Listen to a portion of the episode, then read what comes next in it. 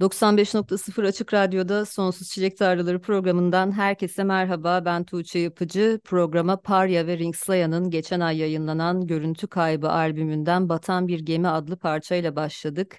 Birkaç hafta önce ikinci çeyrek seçkisinde bu parçayı dinlemiştik ama tek bir parçayla yetinmek istemediğimi, sizlere bu albümden daha fazla parça çalmak istediğimi söylemiştim. İşte şimdi o gün geldi. Bu akşam Parya ve Ringslaya bizimle birlikteler. Önümüzdeki bir saat boyunca ortak çalışmaları olan Görüntü Kaybı albümünden bir seçki dinleyeceğiz. Ve hem albüm üzerine hem de solo çalışmaları üzerine konuşacağız. Hoş geldiniz. Hoş bulduk. Hoş bulduk. Selamlar. Nasılsınız? İyiyiz. Teşekkür ederiz. Sen nasılsın? Ben de çok iyiyim. Çünkü bugünlerde sürekli sizin albümünüzü dinliyorum. O yüzden keyfim çok yerinde aslında muhtemelen karanlık olarak nitelenebilecek bir albüm ama nasıl oluyor anlamıyorum. Dinledikçe içim neşeyle, yaşama sevinciyle doluyor. Müziğinizin ruhundan da içeriğinden de hiç beklemeyeceğim tuhaf bir etkisi oldu albümümüzün üzerimde. Başka dinleyiciler nasıl yorumlar yapıyorlar? Yani daha çok karanlık üzerine yoğunlaşılıyor evet ama birkaç kişiden senin yorumlarına benzer yorumlar da aldık böyle hani. Belki arkadaşlarımız olduğu için öyle yorumlar aldık aslında. Dışarıdan dinleyenler dinleyicilerin eklediği playlistler falan genelde karanlık temalı ve çok depresif bir noktada oluyor. Ama biz de çok depresif hissetmiyoruz aslında albüme karşı. Biraz böyle sinirli diyebiliriz ama çok depresif. Evet. Daha böyle agresif bir tarafı var. Evet. Ya bir yandan da şey diye düşünüyorum. Böyle dark müzikler dinlemek öyle bir ruh halinde olmayı zaten gerektirmiyor. Evet. İşte ben sabahın yanında bilek metal dinleyip falan diye güne başlayabiliyorum. Evet. O böyle şey göreceli bir şey gibi. Müziğin böyle şaşırtıcı bir etkisi de var aslında. Yani kendi yarattığı haleti ruhiyeden çok daha farklı bir etki verebiliyor. Bilmiyorum böyle ilginç bir yönü var. Albüm öncesinde Mart ayında 50 kuruş ve Nisan ayında da İtlaf adlı parçalarınız single olarak yayınlanmıştı. Ama bu ortak üretimlerinizin aslında bir albümün habercisi olduğunu tahmin etmemiştim. İkinizin de bu albüm öncesinde başka sanatçılarla yaptığınız ortak çalışmalar vardı ama birlikte bir albüm yapma fikri tek bir parça yapmaktan çok daha uzun bir ortak yaratım süreci gerektiriyor. Bu uzun yolun başını hatırlıyor musunuz? Bizi bu akşam burada bir araya getiren albümü ortaya çıkaran süreç nasıl başladı? Biz de tahmin etmiyorduk 50 kuruşu evet. yayınladığımız zaman da bir albüme gideceğimizi. Hatta yaptığımız zaman bile değil, yayınladığımız zaman da dahi evet bir evet. albüm fikri yoktu aslında. Mart ayında mı yani? Evet. Yani bahsettiğim parçalar albümün başlangıç noktaları ve henüz albüm fikri yoktu ortada. Yani böyle denemelerimiz vardı, demolarımız vardı oturup ufak tefek beraber baktığımız. Fazla vakit geçiren iki arkadaşız nihayetinde yani böyle bir şeyler deniyorduk ama hadi bir albüm yapalım fikrine hiç girmemiştik yani. Sadece evde otururken yaptığımız bir anda kayıtlar, demolar vardı sadece ufak tefek. Ve 50 kuruş aslında Mart ayında değil Şubat ayında çıkacaktı. Ve biz Şubat ayında release gününden 3 gün önce depremler oldu. Evet. Ya yani direkt o hafta çıkacaktı aslında ve biz release deyince hala benim aklıma o tarih geliyor işte. O zaman böyle bir albüm fikrine döndük. Yayınlanmadan 2-3 gün önce böyle bir albüm yapalım falan dedik. Sonra deprem olunca ertelendi her şey haliyle. Ve ondan sonra da bir albüm sürecine girmiş bulunduk. Onun da motivasyonu biraz böyle şey gibiydi aslında. Denk gelmeler üzerineydi. Hep böyle aynı fikirlerden beslenen, aynı fikirleri aynı şekilde anlatan ayrı ayrı projelerimiz varmış ve deprem sonrasındaki eve kapanma ve sürekli durumu takip etme sürecinde de kendimizi daha rahat hissedebilmek için böyle çalışmaya döndük herkes gibi. Herkes böyle bir kendi evinde üretime çalışmaya döndü o sıralarda yapabildiği kadarıyla. Evet, bizde tuhaf bir şekilde yani konseptler o kadar yakın çıktı ki birbirine. Böyle birbirimize demolar dinletiyoruz. İşte sen ne yaptın, sende ne var falan. Aynı şeylerden bahsediyor gibiyiz. Aynı temalar var falan bir noktada bunu albüme dönüştürmenin mantıklı olduğunu düşündük. Evet. Yani o zaman çok taze parçalar dinliyoruz anladığım kadarıyla. Son birkaç ay içinde ortaya çıkan ve kaydedilen. Evet yani şey kayıt süreçleri için evet ama mesela lirikleri yazdığım süreç çok daha uzundur. Yani böyle aslında parça parça düşünebiliriz onu. Hani şey gibi farklı farklı yerlerden böyle oluşmuş böyle şey gibi hakikaten agrega gibi yani hani bir aslında çok farklı parçaları toparlayıp oluşturduğumuz şarkılar. Yani benim 3 yıl öncesinden sadece bir melodisini yazdığım bir parça var. Hiç lirik yazmamışım. Tek dönem böyle bir 8 barlık bir loop'un üzerine Ekin'in önceden yazdığı bir söz çok uyumlu geliyor ve o konuda benim de bir sözüm var. Ha o zaman aa bak bunu böyle birleştirelim gibi hızlı bir süreç oldu aslında evet, ama. Biraz inşa gibi. Evet aslında biraz Lego gibi oldu yani. Yani Zula'nızın sağlam olması aslında bu süreci hızlandırdı gibi anlıyorum. Daha öncesinde ikinizin de Enforenem kolektifi içerisinde üretimleriniz vardı. Hı hı. Sizi bir araya getiren de bu kolektif mi oldu? Hı hı. Evet.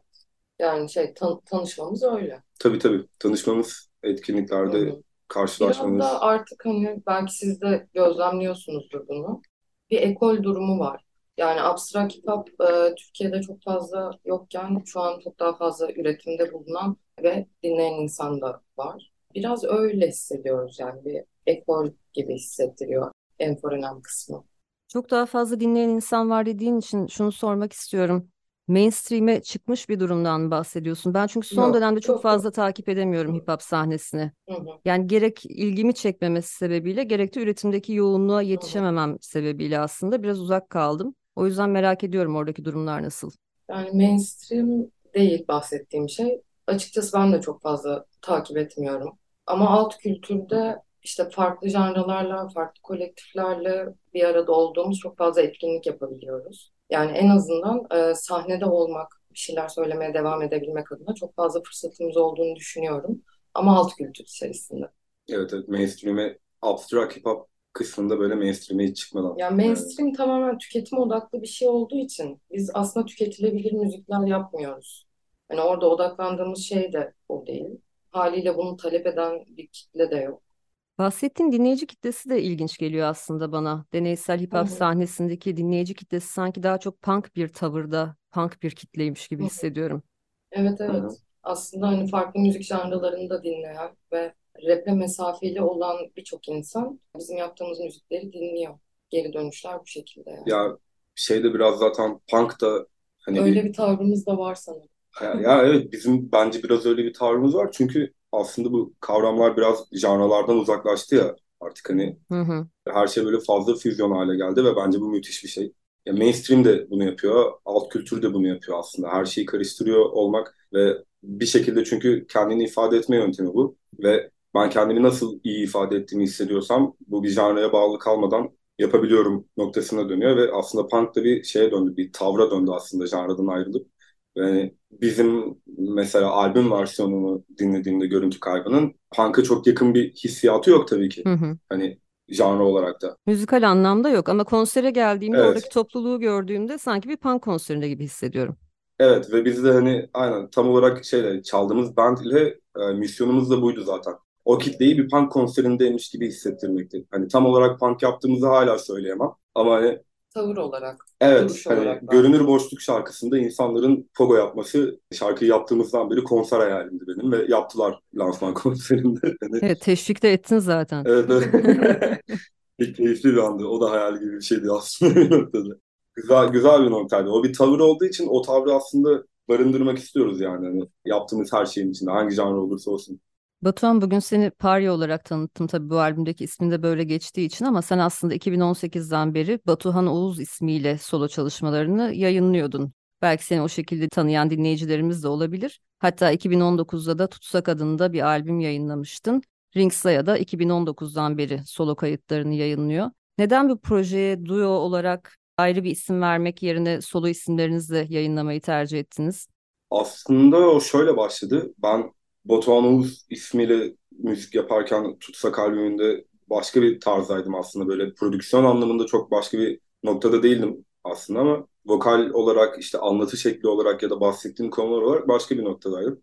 Kendi adıma pandemiyle gelen bir sıkışmışlık hissiyatından dolayı pandemiden çıktığımda bir şeyleri değiştirmem gerektiğini hissettim. Çünkü benim artık bir bakışım değişmişti. Yapmak istediğim şeye ve içinde bulunduğum duruma bakışım değişti. Ve biraz daha sert, biraz daha keskin dilli, biraz daha böyle, biraz daha fevri bir noktada bir proje yapmak istiyordum. Ve böyle Parya ismi de hani kökeninden gelen bir noktada böyle çok uygun gelmişti bana. Ve ben Parya ismini benimsedim. Ve çok hızlı benimsendi bu bu arada. Yani o kadar üstüme oturmuş ki Parya mantığı.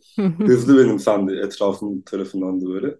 Aslında Ekin'le bir araya gelmemizde de benim kafamda kurduğum müziğin yolunu bilmiyordum ben tam olarak. Hani bir hissiyat olarak bir şey vardı kafamda kurduğum bir nokta vardı ama bunu nasıl ifade edeceğimi tam olarak bilmiyordum. Yolunu öğrenememiştim. Ekin'le birlikte de biraz o yola doğru kaydı ve ha dedim tamam evet ben kendimi bu şekilde ifade etmekten memnunum şu an. Bu siniri ya da işte bu içimdeki bu boşluk kısmını bu şekilde aktarabiliyorum gibi bir noktaya döndü. O yüzden de Paria aslında çok yeni bir projeydi ve Ringsea ile buluştuğumuzda da hiç böyle bir şey gelmedi aklımıza. Yeni bir proje ismi yapalım. Hiç öyle bir konuşma yapmadık galiba Yani değil mi? çünkü yani benim adıma solo olarak devam ettirdiğim üslup bu albümde de devam ediyor ve ayrıştırma gereği duymuyorum. Batu adına da aslında yeni bir çıkış, yeni bir isimle çıkıyor. Sanırım bu yüzden yani. Evet evet yani hiç yeni bir isim bulalım ve bunu ayrı bir proje olarak yapalım gibi düşünmüyorum. Ama mesela şey de değil. Evet şimdi albüm yaptık ama hani bundan sonraki kariyerimizin tamamı böyle birbirine bağlı ve bütün her şeyi beraber yapacağız da değil. Ve Hı. tamamen ayrıldık bir daha hiçbir şey hiçbir şey yapmayacağız beraber gibi bir noktada değil.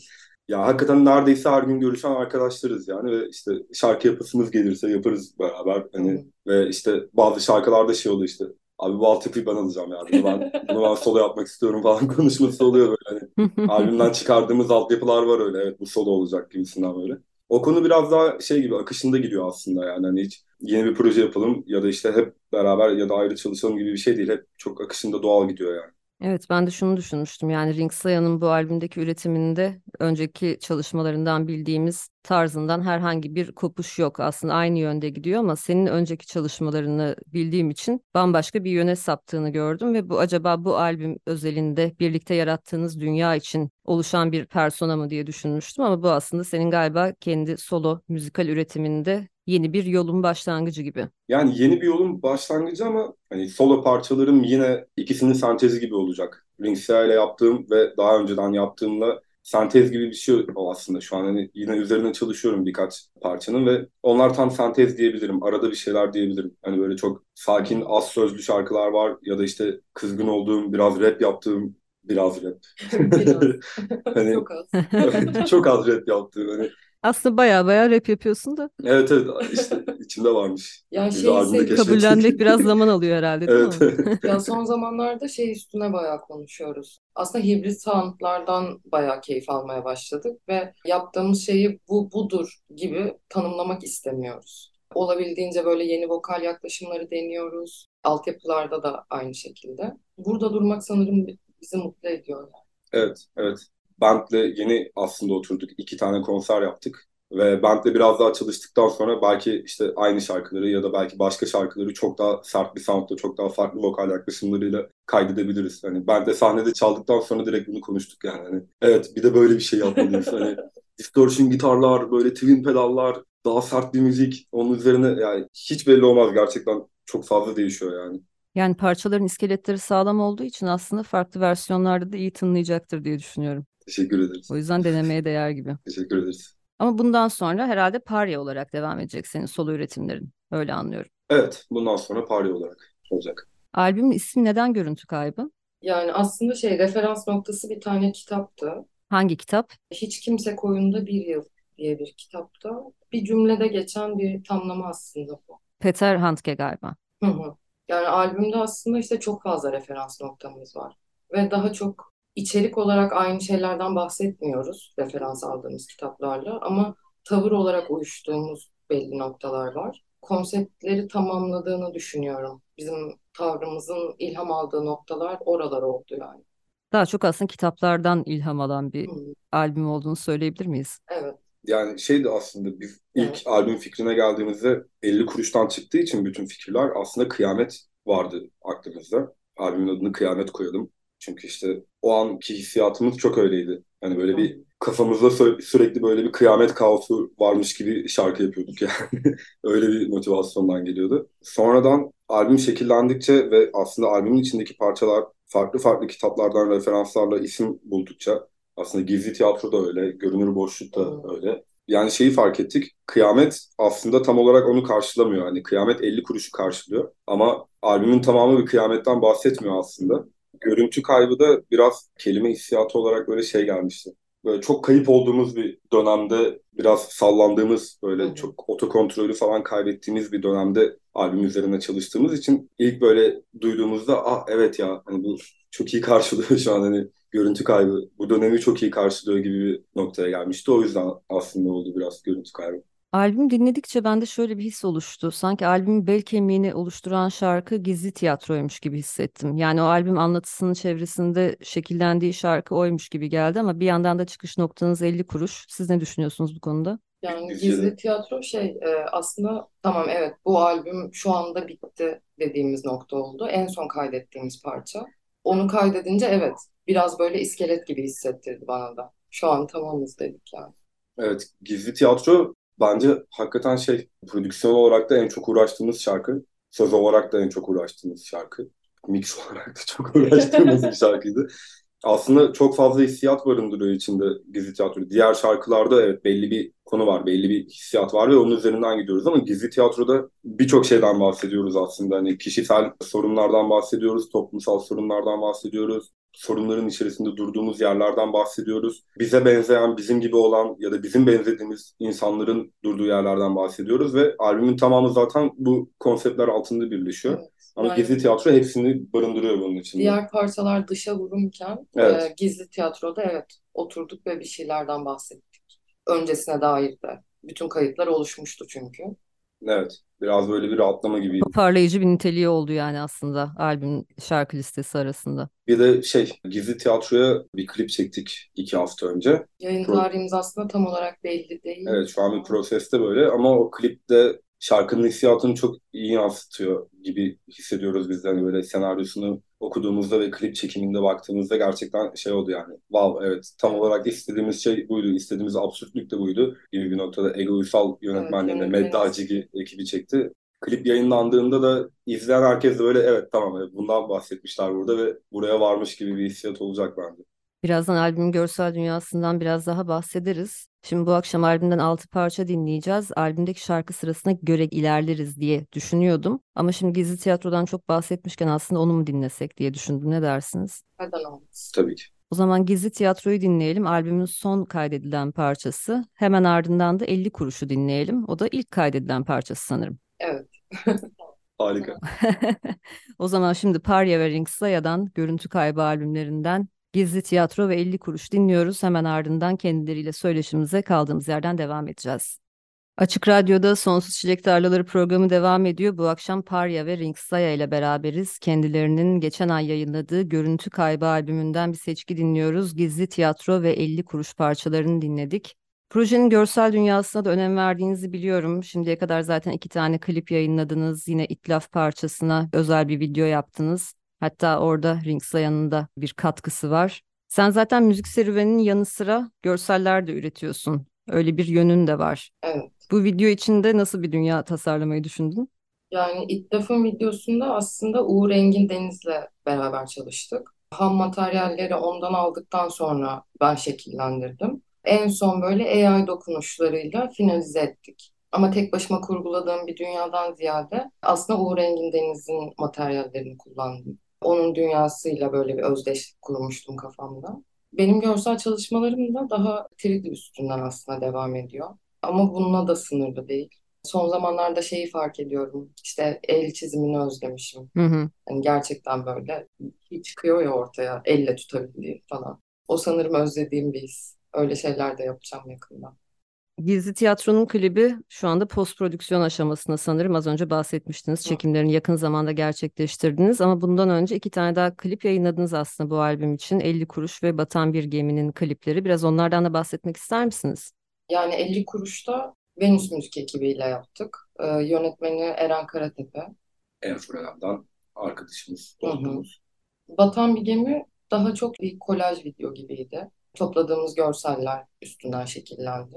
Ama 50 kuruş daha senaryosu olan, daha hikaye olarak ayakları yere basan bir şeyken diğeri daha video art gibi düşünülebilir. Az önce ismi geçmişken Venüs Müzik'ten de bahsedelim istiyorum. Onlar da çok sevdiğim bağımsız bir label. Her zaman son derece özgün işlere imza atıyorlar ve sizin albümünüz de Venüs Müzik etiketiyle yayınlandı.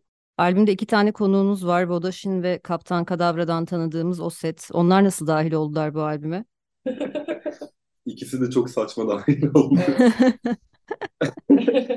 O setin dahil olması bir konser çıkışında hep beraber benim çalışma ortamım olan stüdyoya geldik. Ev stüdyosu aslında. Oturduk ve hiçbir şarkı yapmak gibi bir fikrimiz yoktu ve biz Ekin'le işte ufak tefek çalıştığımız bir parça vardı İtlaf. Sonra o set ben buna bağırayım mı lan dedi.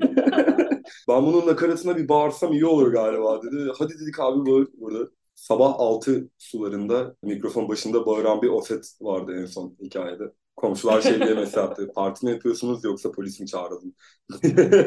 İtiraf bayağı o, şekilde çıktı yani. Üzerinde de hiç revize yapmadık. Aynen. Bayağı o, O şekilde kayıtlar. o kayıtlar hı. o şekilde bitti. Vodaş'ın dahil olmasından da sen bahset istersen. Ee, onda da Ankara'daydık. Yine bir konser sonrası. Bu sefer Evet. ertesi günü. Evet. Benim elimde bu var ya buna. Acaba bir şeyler yazar mısınız noktasındaydı. Evet biraz şey oluyor. Birbirimize işte demolar dinlettiğimiz noktada çok hızlı motive olup ya aslında ben şu an kayıt alabilirim sanırım falan.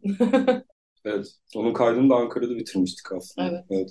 Yani yeniden söz yazmadık o an tabii ki. Altyapıyı dinlerken eskilerden kalan sözler böyle canlanıyor yani. Hani, evet ya bak bu parça bu hissiyatla uyuşuyor aslında. O hissiyatlar meç olunca böyle direkt dinledikten iki saat sonra falan kayıt alıyor durumundaydık. Bu yeraltı sahnesi diyebileceğimiz kolektif üretimlerde galiba şöyle bir güzellik var. Bir proje kapsamında bir araya gelmek gibi böyle çok meşakkatli süreçler işlemiyor da çok organik bir şekilde, hızlı bir şekilde ortak çalışmalar ortaya çıkıyor, paketleyip yayınlayabiliyorsunuz gibi.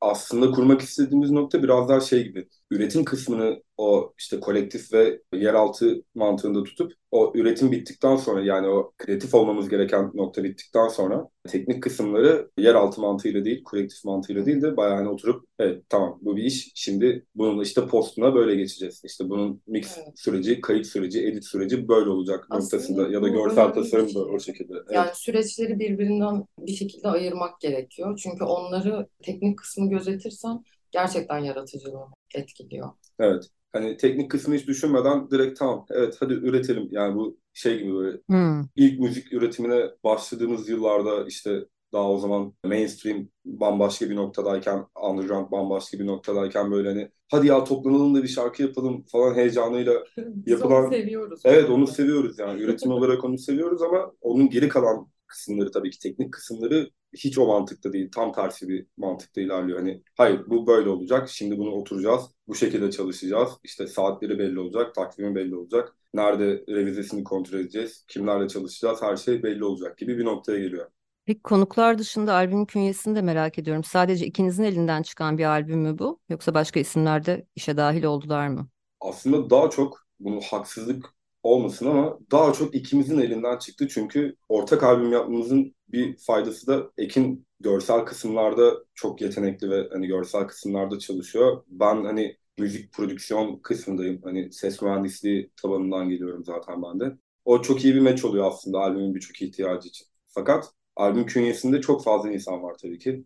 Venüs Müzik ekibi zaten gerçekten çalışması çok tatlı bir ekip. Aslında yakında arkadaşımız yani bir yandan ve çok özgür bırakan, sadece destek olan, işin içeriğine hiç karışmayan, sadece bunu daha iyi nasıl yapabiliriz diye fikir yürüten ve sürekli seni motivasyon olarak bir yerden tutup daha yukarıya taşıyan bir nokta. Hani fikrini değiştirmeye çalışan bir nokta asla değil. Senin ne hissettiğini anlamaya çalışıp onu destekleyecek şeyler yapmak için çabalayan bir konumdalar. Evet, O yüzden bizim için çok o değerli. çok faydalı. İtlaf ve 50 kuruş parçasının mix masteringini Akın Erdem Kıdız yaptı. Benim konservatuvardan çok sevdiğim arkadaşım. İnanılmaz bir kulak hakikaten. Aslında onun dışında da müzik anlamında Künye'de çok fazla kişi yok. Görsel açıdan kliplerde çalıştığımız insanlar var. Künye aslında biraz daha video kısmına Hı hı. yöneliyor. Künye Yani biraz daha böyle böyle. parça parça da olsa konuşmuş olduk aslında. Bahsettiğimiz isimler. Bir de aslında albüm kapağımız var. Hı, Ee, evet. Mustafa Uysal. Albüm kapağımızda Mustafa Uysal. Peki bu albüm için daha fazla video üretmek gibi bir planınız var mı? Yoksa bir noktada duracak mısınız? Şu an aslında gizli tiyatroyu bekliyoruz. Son planımız o ama onun dışında canlı performanslar olacak. Onların kayıtları, videoları. Yeni bir video klip yapalım gibi bir fikrimiz yok ama hani sen de anlamışsındır. Bayağı da yaptınız zaten. Evet, evet ama, ama, ama sen de anlamışsındır yani çok belirsiz ilerliyor her şeyimiz. Hani Hiç belli olmaz. Hani, Yapabiliriz. Her an her şey olabilir evet, hani bir, birisi gelip böyle ya şu şarkıya şöyle bir klip fikrim var derse hadi yapalım deriz bence yani. Ama daha çok şey gibi gizli tiyatrodan sonra daha çok böyle canlı performans videoları ve işte onun da farklı farklı versiyonları. Hakikaten böyle Evet, şey orada dinamiğimiz çok değişti yani ben Evet. beraber. Evet. Bir de ben şey hayalini kuruyorum açıkçası yani bunu akustik çaldığımızda nasıl olacak? Yani bu kadar agresif ve Evet, bir eleştirel bir şeyi akustik çalmak müzik olarak da yani akustik olduğunda da sinirli ve agresif olabilir yine Evet, ve evet. onu da duymak istiyorum. Belki öyle bir şey de yapabiliriz yakın zamanda. Benimle albümdeki parçaların sözlerini paylaştığınız için dinlemek dışında ayrıca okuma şansım da oldu. Müzikle birlikte dinlerken onları tabii ki ayrı bir form olarak değerlendiriyoruz ama müzik eşliği olmadan okuduğumda albümdeki sözlerin pekala birer şiir de olabileceğini, bir şiir kitabında karşılaşsam yadırgamayacağımı hissettim. Mesela 645 bu albümün sözlerini bir kitap olarak ya da onlar risale der daha küçük kitaplara risale olarak basabilirdi gibi hissettim. O yüzden ikinize de sormak istiyorum. Müzikal anlamda şarkı sözü yazma deneyiminiz dışında şiir de yazıyor musunuz ya da okuyucu olarak şiirle aranız nasıl? Öncelikle teşekkür ederiz. Evet. Öyle hissettirmesi beni mutlu etti açıkçası. Yani ben şiir çok severim, tüketirim de. Ama onun dışında yani şiir yazmak olarak tanımlamam da yazmayı seviyorum. Yani metinde yazıyorum, şiirde yazıyorum. Bunlar bir şekilde belli bir flow'a oturup şarkı sözüne de dönüşebilir. Batu senin için nasıl durum? Ya aslında bende de çok benzer bir şekilde ben yani şiir okumayı çok fazla severim. Türk Edebiyatı'ndan da çok beslendiğimi düşünüyorum ben böyle. Hani çok fazla şiir var. Gerçekten günlük olarak hayatımda tuttuğum, aklımda tuttuğum hani böyle ara ara hatırlattığım çok fazla şiir var. Hatta hani önceki projelerimde de işte Tutsak albümünün live versiyonunda da aslında her şarkının önünde şey vardı. Farklı farklı şiirlerden parçalarla introlar vardı böyle live versiyonu. Öyle tasarlanmıştı onun da. Onun dışında da yazmayı da seviyorum yani. Net bir şekilde şiir yazıyorum diyemem. Hani dönem dönem şiir diye nitelendirebileceğim yazdığım şeyler oluyor. Ama hani atıyorum daha çok böyle kişisel ilişkilerde ya da ne bileyim birisine bir şey anlatmaya kalkarken böyle hani bir noktada form ona dönüyor gibi. Hani bir şey yazıyorum ve işte PDF PDF gönderiyorum. Böyle hani beni iyice anlamanı istiyorum. Hani Evet. noktasında Ama öyle tabii hani yazmak güzel bir iletişim dili olabiliyor gerçekten. evet evet kesinlikle yani ve şey okuduğum şeylerden etkilenmeyi de seviyorum bayağı. Hani şeyden hiç kaçmıyorum yani hani bir yerde bir duyduğum bir kelime bir cümle varsa böyle hani onu kalıp olarak kullanabiliyorum böyle. O da hani direkt yazma olayını sevdiriyor bana hani şey yapıyor günlük hayatıma yeni kelimeler ve yeni yaklaşımlar kazandırıyor aslında o yüzden bayağı keyifli bir şey var. Evet. Bu arada teşekkür ederim ben de ekstra evet.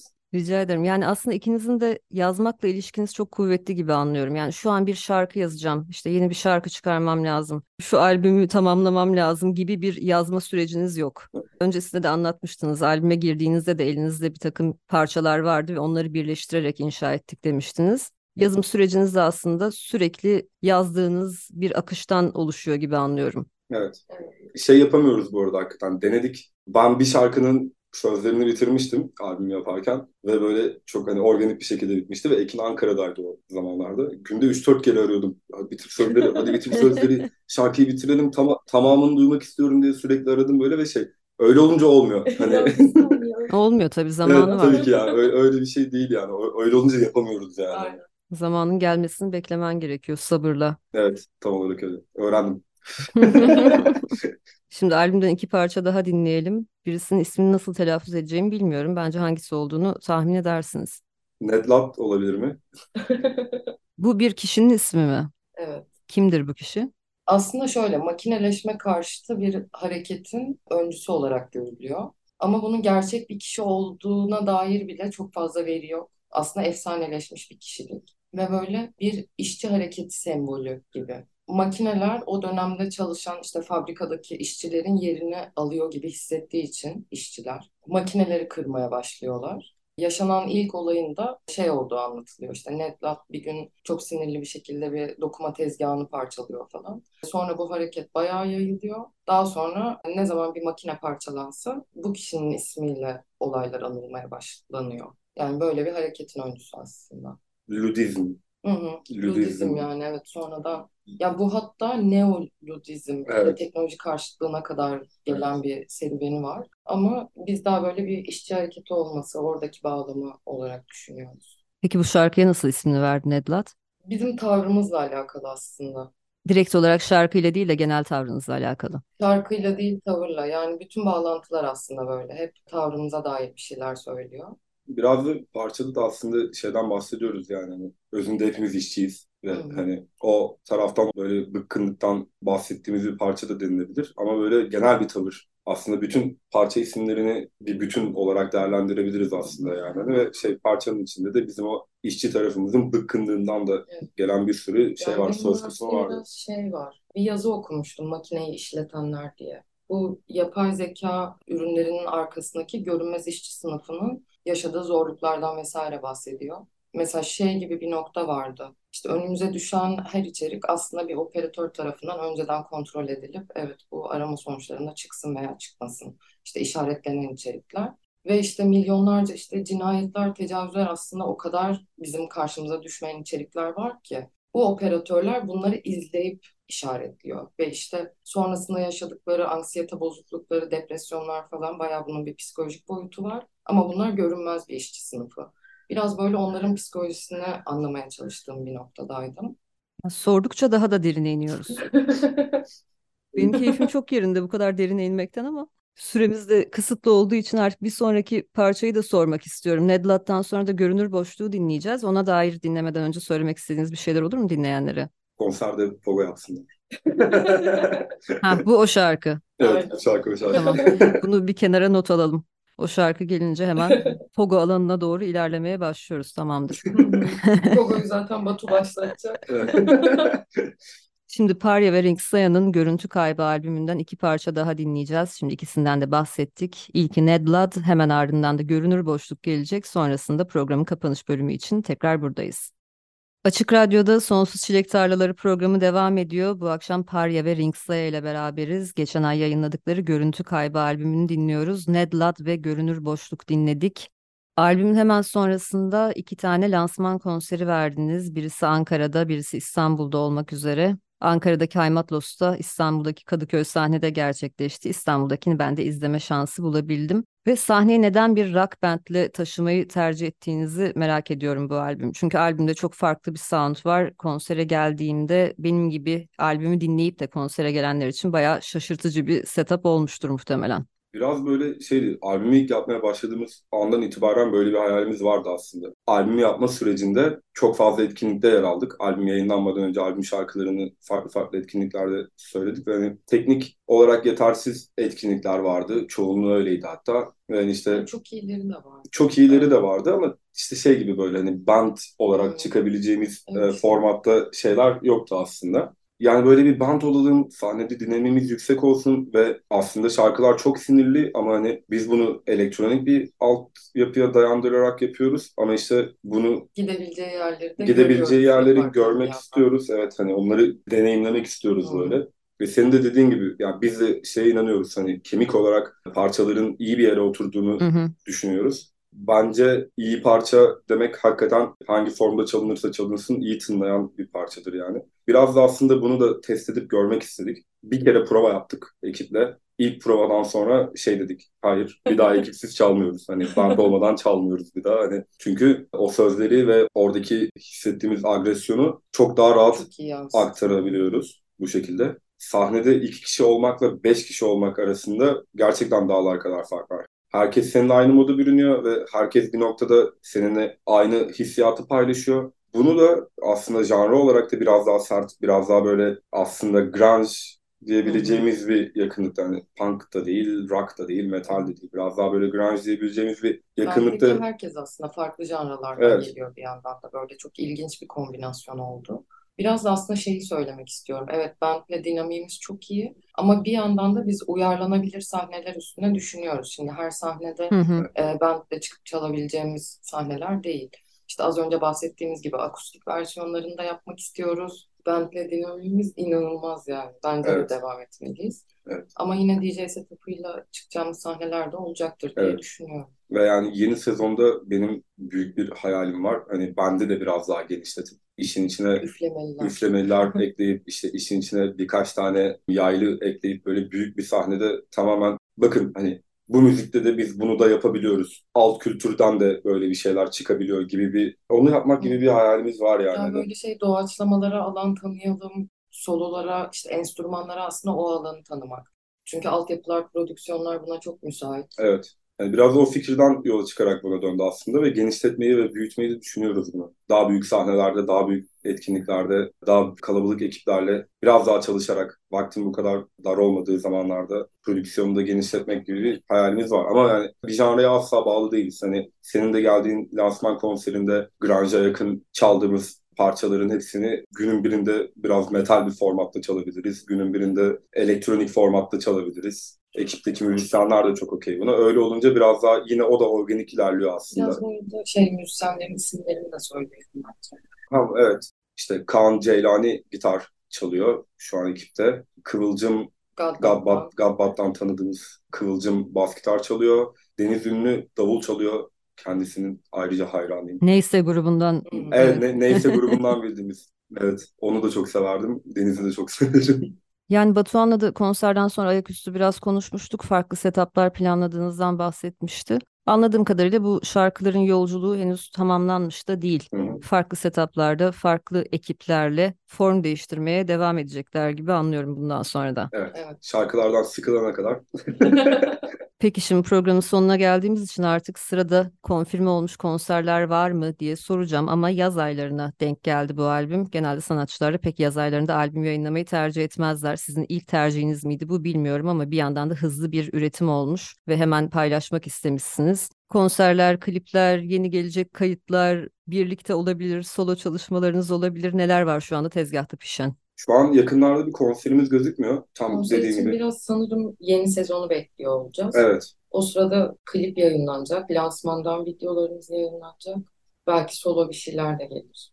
Evet yani sanki birkaç tane single solo yayınlayacak gibiyiz. Şu an kesin olmamakla birlikte böyle biraz daha Eylül, Ekim zamanlarında böyle birkaç single solo olarak yayınlanacak gibi ama hakikaten şey bırakamıyoruz şu an. Beraber şarkı yapma fikrini bırakamıyoruz böyle. Hani Birlikte üretmeye devam yani. single daha gelecek evet. ya. Single daha gelecek galiba. Beraber yapamazsak kavga edeceğiz. Bu altyapıyı Evet, ben evet. alacağım, ben Evet. alacağım gibisinden.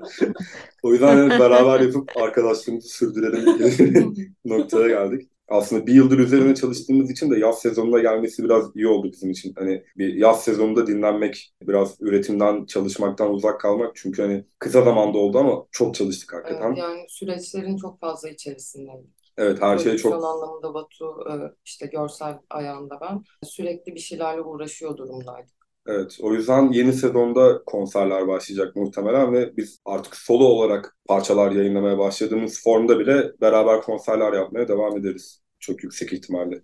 Aslında bu albümün en azından bir senelik bir evveliyatı vardır diye tahmin etmiştim ama gerçekten çok kısa bir sürede belki de 6 aylık bir süreçten bahsediyoruz burada. O yüzden çok yoğun, emek yoğun bir süreç olduğunu tahmin edebiliyorum. Gerçekten ellerinize sağlık. Teşekkür Çok teşekkürler. Bu akşam sizlerle bir arada olmak çok güzel. İkiniz de ayrı ayrı farklı işlerinizden uzun senelerdir aslında takip ediyordum. Asıl biz teşekkür ederiz. Sonunda bu albümde bir araya gelmemize vesile oldu. Son olarak eklemek istediğiniz bir şey olur mu? Çok teşekkür ederiz. Biz de seni severek takip ediyoruz yıllardır. Evet. Evet, ikinizle de aslında önceki projelerinizden konser organizasyonları yaparken tanışmıştım. Öyle bir ortak yönünüz var benim için. Evet. Ama yıllar sonra birlikte ürettiğiniz bir albümle bir araya geleceğimizi o zaman hiçbirimiz tahmin edemezdik herhalde. Evet evet kesinlikle. Çok teşekkür ederiz tekrardan. Çok Çok keyifliydi. sağ ol. Ben çok teşekkür ederim. Bu haftalıkta Sonsuz Çilek Tarlalarının sonuna geldik. Bu akşam Parya ve Ringstaya ile beraberdik. Kendilerinin 16 Haziran'da yayınlanan Görüntü Kaybı adlı ortak albümlerini konuştuk. Dinleyiciyi içinde bulunduğu gerçeklikten kopartıp kendi dünyasına çekme gücüne sahip. Son derece etkileyici bir konsept albüm olduğunu düşünüyorum. Bence bu senenin de en güzel sürprizlerinden biri. Biz bu akşam süremiz el verdiğince albümden bir seçki dinledik ama lütfen siz bu akşam dinlediklerimizle yetinmeyin ve albümü bir bütün halinde dinlemek için zaman ayırmaya çalışın. Zaten albüm sizi zahmetsizce içine alacaktır. Bu akşam son olarak sizlere bu albümden Vodashi'nin de konuk olduğu İç Organları adlı parçayla veda edeceğiz. Haftaya pazartesi aynı saatte görüşünceye kadar hoşçakalın.